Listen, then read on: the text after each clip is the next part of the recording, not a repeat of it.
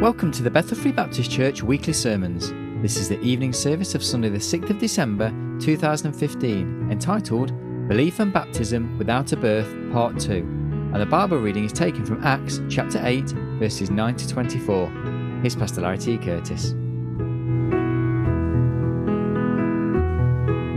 Okay, let's take our scripture reading this morning. As we look back, we uh, uh, we began with this thought uh, Sunday before last, before our conference last week, in Acts chapter eight, and uh, we'll be reading verses nine through twenty-four. There, Acts chapter eight, nine through twenty-four. I invite you to stand to honor the reading of God's holy word before us. Acts chapter eight, verse nine. But there was a certain man called Simon who before time in the same city used sorcery, bewitched the people of Samaria, giving out that himself was some great one, to whom they all gave heed, from the least to the greatest, saying, This man is the great power of God. And To him they had regard because that of long time he had bewitched them with sorceries. When they believed Philip preaching the things concerning the kingdom of God in the name of Jesus Christ, they were baptized, both men and women. Then Simon himself believed also. And when he was baptized, he continued with Philip and wondered, beholding the miracles and signs which were done. When the apostles which were at Jerusalem heard that Samaria had received the word of God, they sent unto them Peter and John, who, when they were come down, prayed for them that they might receive the Holy Ghost. For as yet it was, he was fallen, for as yet he was fallen upon none of them, only they were baptized in the name of the Lord Jesus. Then laid they their hands on them, and they received the Holy Ghost. When Simon saw that through having Uh, or through laying on of the apostles' hands, the Holy Ghost was given, he offered them money, saying, Give me also this power, that on whomsoever I lay hands, he may receive the Holy Ghost. But Peter said unto him, Thy money perish with thee, because thou hast thought that the gift of God may be purchased with money. Thou hast neither part nor lot in this matter, for thy heart is not right in the sight of God. Repent therefore of this thy wickedness, and pray God, if perhaps the thought of thine heart may be forgiven thee. For I perceive that thou art in the gall of bitterness and in the bond of iniquity. Then answered Simon and said, Pray ye to the Lord for me, that none of these things which ye have spoken come upon me. Father, we thank you again this evening that we have the privilege of looking into your word. We have the privilege of that Holy Spirit living and dwelling within us.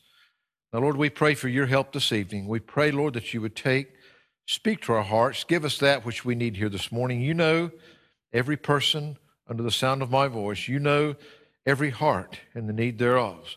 So, Lord, we depend upon you to do the work that only you can do for your glory and your glory alone. For it's in Christ's name we pray. Amen and amen. We began looking at this man, Simon, like I say, Sunday before last. Our thought, as we look at these verses here, is belief and baptism without a birth. Belief and baptism without a birth. And we found that as we looked with many things that we looked at, but we saw specifically in verse 12, it said, But when they believed Philip preaching the things concerning the kingdom of God and the name of Jesus Christ, they were baptized, both men and women, when they believed. The message that, that Philip was preaching to them he says specifically concerning the kingdom of God and Jesus Christ, they believed and then they were baptized. But we find as we look on down that amongst this group, the Bible tells us in the very next verse that this one, which remember, was a sorcerer. He had bewitched the people for many years. Then Simon himself believed also. And when he was baptized, he continued with Philip and wondered, beholding the miracles and signs which were done. These people who had been under the power of Simon, we talked about how could this man Simon, how could one believe and be baptized and still not be born again? We began by looking last week at this reading that, first of all, he had a wrong view. You know, it's, it's sometimes very, very possible for people to be in the same place, see the same things, hear the same things, and yet get a totally different view of what's going on. It's interesting sometimes when police go to take eyewitness, what do they call them, testimonies? when somebody sees something that uh, has gone wrong, whether it be a, an accident or whether it be some something that somebody has done that uh, uh, you know is very very bad or, or wrong, like murder or something like that, when they they take these eyewitnesses and they ask them what they have seen, and it's amazing many times how that so many people in the same place, the same incident that's taken place, and yet what they have seen can be very very different. The descriptions of the people, the descriptions of what went on well, here in this account here, we find that Simon the sorcerer, he was amongst all these other people that had believed and were baptized and following the Lord. He also had believed and was baptized, but there was something different. How could he have been in the same place, heard the same sermons? How could he have believed what he was hearing, and yet even follow the Lord in baptism and continue to follow Philip, and yet not be right with God. Well, first of all, we saw that one of the things that he had a wrong view of was himself. He saw himself in the wrong way because the Bible told us in verse 9 that he saw himself as being great. He saw himself, it says in the very uh, last part of that verse, giving out that himself was some great one. He saw himself as being great, and he wanted everybody else to know that he was great. He led others to believe that he was great, to whom they all gave heed from the least to the greatest, saying, This man is the great power of God. He thought he was something great. You tried to lead everybody else to think that he was something great. You know, his real problem was pride. He saw himself as something special. He saw himself as one that could do special things. He did not see himself as a lost sinner. We find that for anyone to truly come to believe, you see, we mentioned again in the first part of this sermon that even the devils believed and trembled, but they weren't saved. It's possible to believe something in your mind only, to believe it and know it to be absolute fact, and yet still not act upon it. What was it that was different? Well, this man, Simon, he had a wrong view of who he was to start with, but secondly, may I say, he had a wrong view of what salvation was. Remember, he was hearing the same sermons. The preaching that he was hearing was clearly the truth. That's what happened there in verse 12. When they believed Philip preaching the things concerning the kingdom of God in the name of Jesus, they were baptized, both men and women. The others were hearing the same message, but they were hearing it and believing it and being saved. You see, the, the message that was being preached was true. People were believing. People were being baptized. True confessions were being made through faith. A true gospel was clearly being presented there. Simon believed also, it says. It says that he was baptized. It says that he was following Philip, the one that, that God had sent there. What was different? Well, I'm sure there wasn't anything different. He was baptized in the same water as all the rest. So the baptism was the same. We know that what he saw and heard was the same message because he was there listening to the same preacher with the same messages being preached about God's kingdom and about the Lord Jesus Christ. So the baptism wasn't any different. The message that he heard wasn't any different.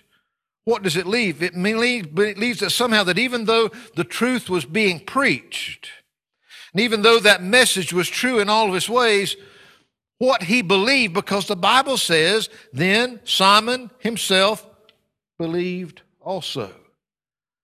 We have to know that he had to believe something different. What the others believed had saved them. What was it that he didn't believe the same thing?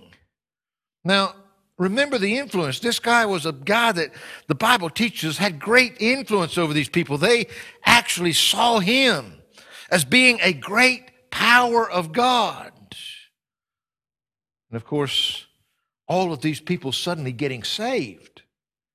That would certainly have had an impact and an effect on, on that. The Bible tells us how that he was, he was amazed at all the, the miracles that were taking place. It said there in verse 13, as he continued with Philip and wondered, beholding the miracles and signs which were done. We find that he certainly knew that Philip had some kind of power. As a matter of fact, we find later on a power that he himself wanted for himself.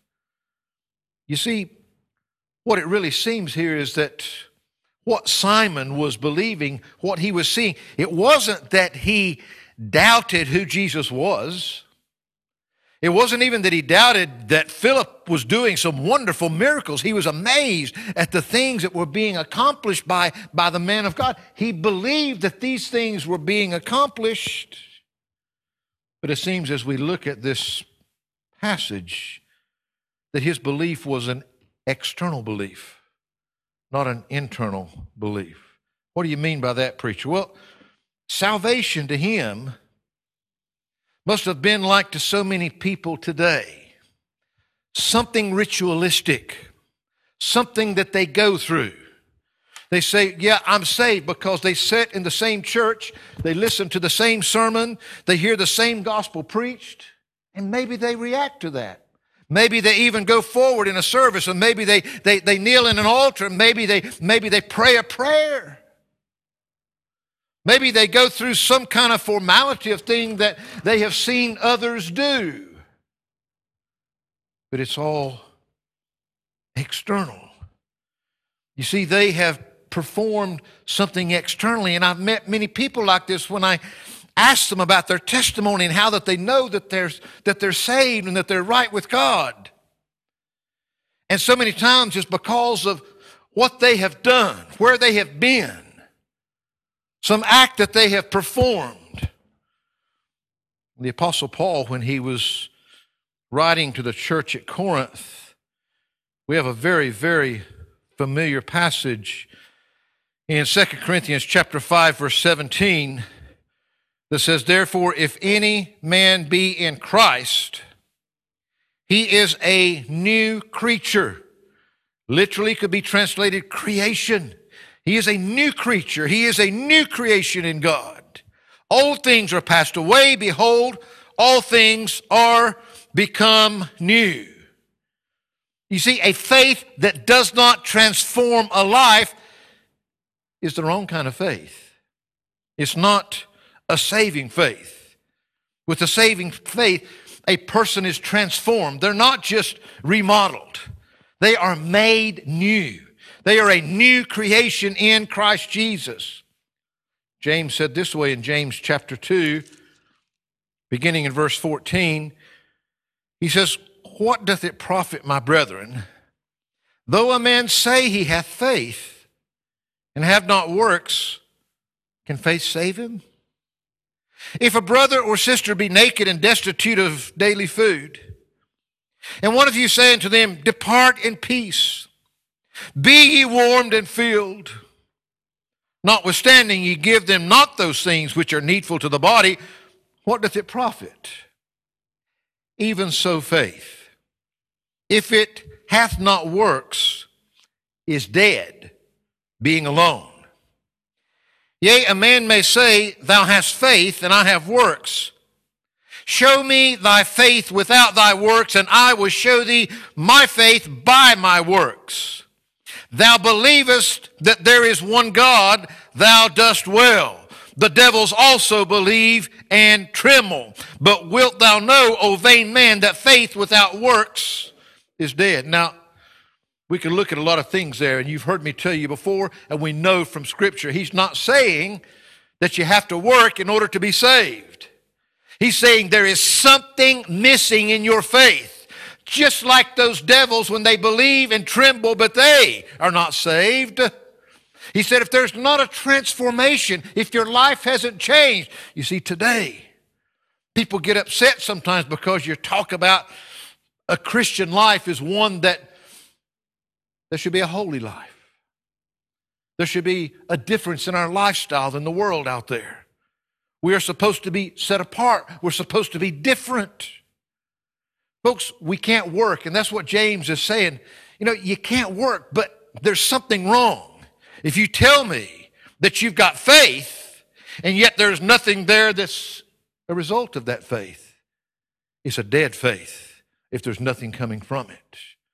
And you know, as we read about Simon the sorcerer, he believed the facts. He believed in the things that were going on, but he wasn't saved. It was not a saving faith. It clearly was something that he believed all the external things, but nothing had taken place in his heart. Nothing had transformed him into another person. We find that John tells us in the Gospel of John, chapter 2. Notice what it says, verse 23. John chapter 2, verse 23 says, now, when he was in Jerusalem at the Passover in the feast day, many believed in his name when they saw the miracles which he did. This is speaking of the Lord Jesus Christ himself.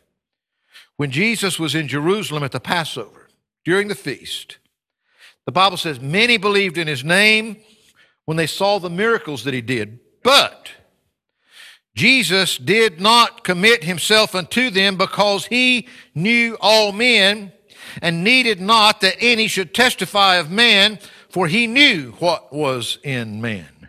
You see, these knew that there was something different. They believed in what they saw Jesus doing. But Jesus knew their heart. He saw what was on the inside. He didn't commit himself to them because what they were believing externally was not a belief that had changed them internally. Simon obviously believed that the signs and the wonders and the miracles and the things that he saw as a result of the power of God, he obviously thought those things were real. He wondered at those things, but not in the one that was responsible for those things. He believed those things but not in the one, not in Jesus himself. You see, to view salvation for what it really is, to experience true salvation, is not merely professing externally some creed or some, some truths, some facts. It's not going through some religious ritual don't misunderstand what I'm saying. No prayer has ever saved anybody. People think they're saved because they said, I'm sorry, because they prayed some prayer. Prayer is an access to God. Only God can save, and only men can be saved when their faith and trust is totally and completely in the finished work of Jesus Christ and what He's accomplished. We can believe all this religious stuff, we can believe that it's real. That in itself does not change our hearts. Salvation is a transformation of the soul by God Himself. No, it can't be explained. It's hard to grasp it, even when you're the one that's been there and you're the one that's been changed. I myself can look back at what is almost a different person far, far, far from, from perfection yet. But to even comprehend and understand some of the things that I could do in the flesh is mind boggling. You see, there is a transformation that takes place. Transformed from, as Simon, the love of self, how, how great he is, and how great that he wants everybody else to see him. Transformed from that to the love of God. Transformed from the love of sin and the world and the fame and, and what all this world can do to a love of holiness, to a love of being with God and being like God. Simon had a grand view of himself, but he had a very shallow view of salvation. He saw himself as a great person, able to do great things, and he wanted to be able to do even greater things. Everybody saw him as a power of God. He wanted to be able to do some of those things that he saw that he believed were the power of God. He wanted to do those things himself, and he was willing to pay for them. Simon clearly had a very wrong view of who he was and of what salvation was. But he also had a very, very wrong view of who God was and especially who the Holy Spirit was. You see, he said there in verse 14, Now when the apostles which were at Jerusalem heard that Samaria had received the word of God, they sent unto them Peter and John, who when they were come, come down, prayed for them that they might receive the Holy Ghost. News traveled back to Jerusalem. They heard about the revival that was taking place under the preaching of Philip down in Samaria. And so they immediately sent help along. Now remember, this was very early days for the church. The apostles were, if you would, the foundation of that church that was being built. These apostles back in Jerusalem, when they heard what was happening through Philip, they went down there to help. They went down there to help them in a lot of ways. Undoubtedly, to make sure that the work that was there was a work of God, to, to sanction it with the new blessing, but also they went there to pray for them to receive the Holy Ghost, which the Bible says at that point they had not yet received. Now, to understand that in, in light of later scriptures, we've got to take into consideration where we were with the church, the transitional stage the church was in at this time. We've got all kinds of, of, of, of messages on the Holy Spirit if you want to go back and listen to them. The period of waiting between salvation and the receiving of the Holy Spirit is not necessary according to Scripture itself now as it was in those early days. In Romans chapter 8 and verse 9, the Scriptures make a very, very clear statement speaking of the having of the Holy Spirit as a Christian Romans chapter 8, verse 9 says this But ye are not in the flesh, but in the Spirit, if so be that the Spirit of God dwell in you. Okay, you're not in the flesh, but you're in the Spirit, the Holy Spirit, if the Holy Spirit is dwelling in you. Now, if any man have not the Spirit of Christ, he is none of his. You see, our only hope of acting in the Spirit is for the Holy Spirit to live within us. If the Holy Spirit isn't living within us, then we don't belong to Christ. There is no other way to be saved. The Spirit is the one that draws us. The Spirit is the one that takes up residence within us there. In 1 Corinthians chapter 12 and in verse 13, he says, For by one Spirit are we all baptized into one body whether we be Jews or Gentiles, whether we be bond or free, and have been all made to drink into one spirit. In the early days of the church, there was a lot of reasons why that we see taking place here what took place. You know, the, the truth is, is that God was establishing his church. He had to give some kind of evidence, of proof, of signs that these apostles were his men. That's what the apostolic signs were all about. They didn't have the written word of God yet that you and I have today. So God had to use these men in a special way to show who they were and that they were working for Him. We find that God did a lot of things that He did. Because remember, up until this point, God had been working through the nation of Israel.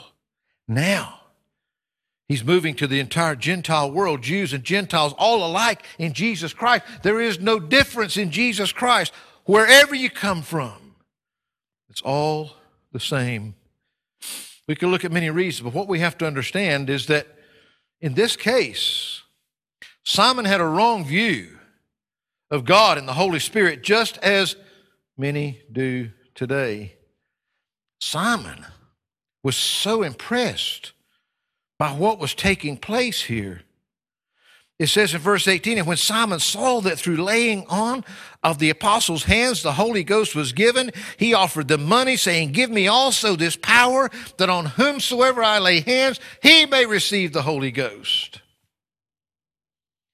He was so impressed. Remember, he already, he, he, he knows, he thinks, he is a great man. And he wants to make sure everybody else knows how great that he is. He believes, he sees all these things that these apostles are doing. Man, I want to be able to do that too. We find that he had this idea that he could somehow buy the power of God in his life, that he could purchase it with money. And he offered the money. Come on, tell me your secret. How can I do what you're doing? How can I add this to my bag of tricks? Is what he was really wanting to do. He already had a bag of tricks as a sorcerer. This was something else that he wanted. So he was really just treating these apostles like they were one of his fellow practitioners in black magic. you know, he just he just wanted to be able to get into their tricks to add to the ones that he already had. Anyone with a true view of God, with a true view of God's workings through the Holy Spirit, would know without any shadow of a doubt that you can't buy God and you can't buy God's power. The prophet Isaiah, in Isaiah chapter 55, he put it this way.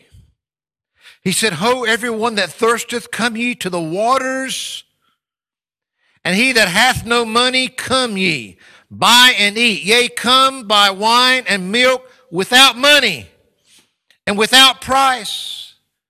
He says, We're talking about here what? You don't need physical money to buy. You can't buy this with those things that you have. Many today that still have a wrong view of God and His workings through Christ and the Holy Spirit. They will futilely try to do things just as Simon was here trying to buy this blessing or power in his life. They'll try to make some kind of a deal with God that they can have this in their lives.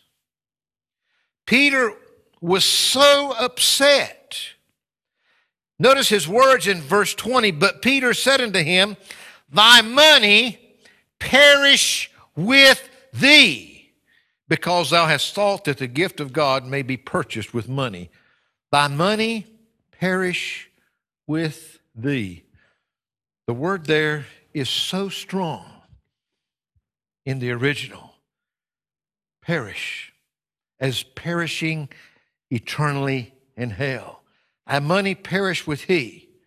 J.B. Phillips, the old commentator, he said, in essence, what he was saying when he was talking about him and his money perishing is to hell with you and your money. Your money and you will perish in hell. That's the strength of the language that's being used here at the audacity of him blaspheming God and blaspheming the Holy Spirit in such a way that he thinks that he can make a deal with him and purchase the power of God in his life. And all along, he was just wanting to make himself even bigger. even grander in the eyes of people. These guys were able to do something that he couldn't. He wanted to be able to do that as well. You see, he saw God, the Holy Spirit, and the works of God as just some commodity that could be bought and sold some way. We find that, in actual fact, the view that he had of the Spirit was total blasphemy. This man, he believed and was baptized, and yet, unless something happened that later than what it tells us here, he perished in hell with all of his bags of tricks and money, hearing the same message, following the same people but having an external religion instead of an internal transformation. He had a totally wrong view of who he was. He had a totally wrong view of what God's salvation was. He had a totally wrong view of God's Spirit and God's workings. May I say finally, he certainly had a totally wrong view of sin. What did Peter say? Verse 21 Thou hast neither part nor lot in this matter, for thy heart is not right with God. Repent therefore of this thy wickedness, and pray God if perhaps the thought of thine heart may be forgiven thee. There's only one answer to sin. All through the scriptures, Old Testament, New Testament. Brother Steve, there's only one action Repent. Repent. Repent. Simon had a totally wrong view. you see, Peter condemns Simon's sin boldly and clearly and immediately. He tells him what it is and he tells him, You best repent. He's challenging Simon to see his sin for what it is, to see it as God sees it, to turn away from it. You see, only through true repentance could the thought, the intent of his heart be forgiven. There was no other way. Peter's using this time. He says there in verse 23 for I perceive that thou art in the gall of bitterness and in the bond of iniquity. He's using these strong expressions to underline the seriousness of this man's sin. Simon, stop and look where you are. Look at your condition, Simon. Recognize the sin that is in your life. Recognize the sinner that you are. What does he do? Then answered Simon and said, Pray ye to the Lord for me, that none of these things which ye have spoken come upon me. Now, I do not see Simon very convinced of his sin, but Simon didn't want the bad things to happen to him. You see, you can ask a lot of people today, I, I don't know any other way to put it except that no fool in their right mind wants to go spend eternity in a place like hell. Nobody. You know, Simon didn't want the bad things to happen in his life. He didn't want to have to face these things. I mean, Peter said, Hey, you getting the wrath of God on you, buddy. You better straighten out and turn around and get this thing sorted out with God while you still got breath in your body, while you can do something about it. Steve, will you pray for me that those things won't happen to me? We don't, we don't see him getting on his knees before God and admitting his sin and asking for forgiveness. Somebody else, will you pray for me that these things aren't going to happen to me? He didn't want the bad things to happen to him, but we don't see any change in his life whatsoever. Many people today, they want to avoid bad things in this life. Many of them that don't really even have any grasp, because, and for all honest, None of us really understand heaven and hell, do we? None of us really understand how good heaven is or how bad the hell is. We got some pretty graphic descriptions to let us know that one's really good and one's really bad. Nobody wants to experience the bad and want the good. But Simon still, he had a total wrong view of himself, a total wrong view of the salvation that was being offered that those around him were experiencing. A total wrong view of the Holy Spirit of God working in their midst and who God was and what God was doing. A totally wrong view of sin and its consequences and its effect on him and what he needed to do about it. He was sitting there listening. One of the frustrating things for any preacher of the truth, one of the hardest things in the world is to stand and know in all your weaknesses that you can never, ever, ever truly. It's only by the Holy Spirit if anyone, anyone can truly come to perceive who Jesus Christ is. It's only through the Holy Spirit that a person can truly understand that they are a sinner, that there are consequences for that sin. That same word perish. It's not God's will that any should perish. Peter had to say to Simon, Simon, you and your money, you're going to perish. But God says it's not His will that any should perish. But that's a work that when God does it, He does in the heart. So you, you, can, you can come forward and pray in every service. You can come forward in every time that an invitation or an altar call is given. You can make a move. You can do all these external things. You can pray all these external prayers. Salvation is a transformation. Baptism is important, but baptism won't get you any closer to heaven. Baptism is vitally important for every Christian to show their obedience, to identify with the Lord Jesus Christ. I told you before.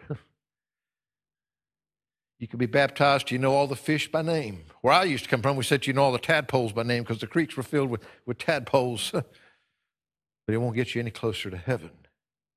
You can believe, you can be baptized, but you must be born again if it's going to do you any good. What we need to grasp there's an awful lot of religion in this world. Folks, I'm not saying that to scare you.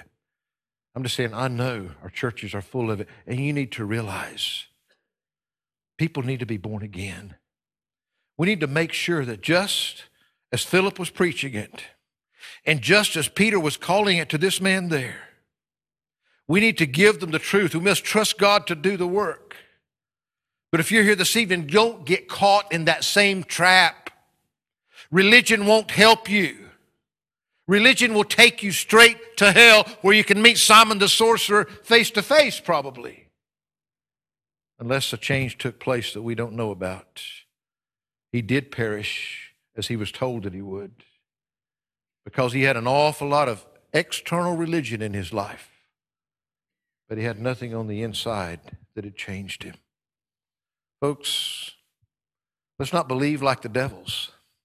Oh, they know. You know, we find that the devils know Jesus very well. Sadly, I'm convinced that a lot of the devils know him better than even a lot of Christians know him. They're more familiar with him. they certainly know him a lot more than anybody in the world knows him. We find that they believed and they trembled.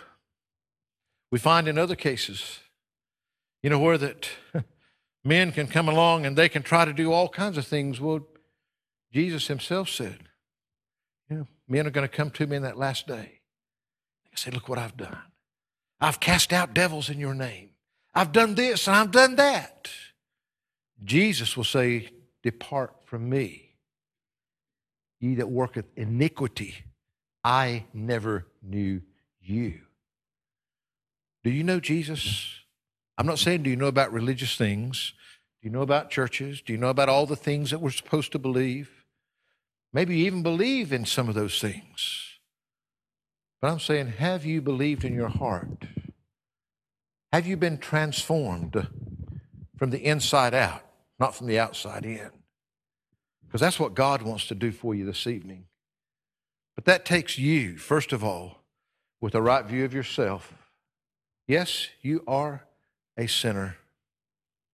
And yes, God died for you as an individual to forgive that sin. You need a right view of salvation and a right view of the Spirit that is only to God's credit that will come and show you in your heart your need and what you can do. You need a right view of sin. Sin will kill you, not just for now, but for all of eternity. The only remedy for it, repentance. Repentance away from your sin and toward Jesus Christ, giving Him your life, seeking forgiveness, the only place. Don't play games. Don't play religious games. You've got today, you've got right now. We don't know if we'll ever see each other again in this life or not, but you've got now. Don't pin a false hope. You're worried about what somebody else might think? You're worried about anything else in the world? You're willing to stake your eternity or whatever it is that you're worried about? What is important enough to throw away eternity this evening? You need Jesus Christ. Father, I guess one of the hardest things sometimes, Lord, is to come to the end and say, Amen, that's it, because that's what you've given me to say. And Lord, we know that there are those listening either here tonight or maybe later by the internet. Lord, they hear this and they are some of those that maybe have believed like Simon did. They may even have went through baptism like Simon did but there's never been a transformation in their hearts. Lord, I pray this evening. I pray that those that are here this evening that need to be born again, that need Jesus Christ, I pray, Lord, help them, Lord, not to foolishly walk through these doors and leave here tonight knowing that they're not right with you. Help them, Lord. Lord, if the Holy Spirit is plugging at someone's heart and showing them right now, maybe, maybe they've had a false security. Maybe they've believed something. Maybe they've prayed something. Maybe they've been baptized. Maybe they've been a member of a church. Maybe they've done lots of things, but the truth is they've never been transformed. They've never experienced the new birth. Lord, maybe right now your Holy Spirit is trying to plug at their heartstrings and make them be aware of that and do something about it, but maybe pride is keeping them from it or fear or whatever else. Lord, I pray, help them not to foolishly walk through those doors tonight and not respond to your call. Lord, I pray this evening, I pray that you'd help each and every one of us. Lord, that just as Philip did, just as Peter did, Lord, help us to proclaim the truth of your word to all of those around us.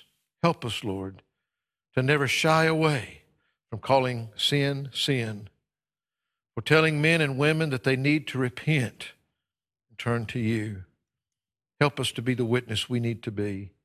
Work in the lives of each of us here tonight because there's not a one of us that doesn't need your work in our lives. We give you all the praise and all the thanks for it. In Jesus' name we pray. Amen.